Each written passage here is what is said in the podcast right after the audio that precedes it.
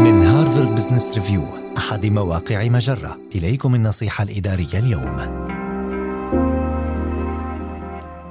لماذا يجب على الشركات العائلية تحديد شكل النجاح الذي تنشده؟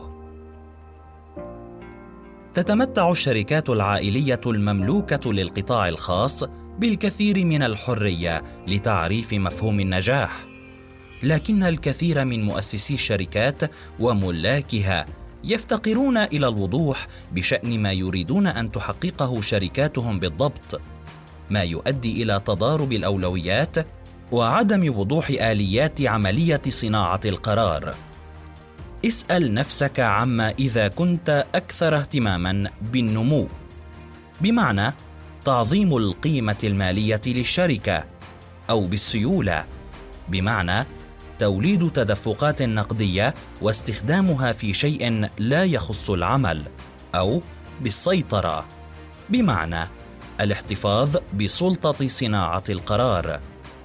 يعد تحقيق الأهداف الثلاثة أمراً صعباً إن لم يكن مستحيلاً، لذا من الأفضل أن تركز على هدف واحد أو هدفين على أقصى تقدير. فكر ملياً في سبب تأسيس الشركة وأي الأهداف الثلاثة تتوافق مع أهدافك، ولا تنسى إعادة النظر في اختياراتك مع تغير الظروف من حولك، سواء كان هذا التغير بسبب عوامل خارجية مثل الاقتصاد أو عوامل داخلية مثل التحول في الإدارة العليا.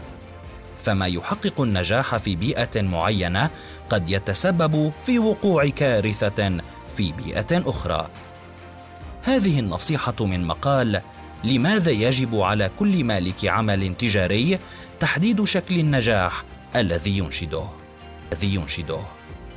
النصيحة الإدارية تأتيكم من هارفارد بزنس ريفيو أحد مواقع مجرة، مصدرك الأول لأفضل محتوى عربي على الإنترنت.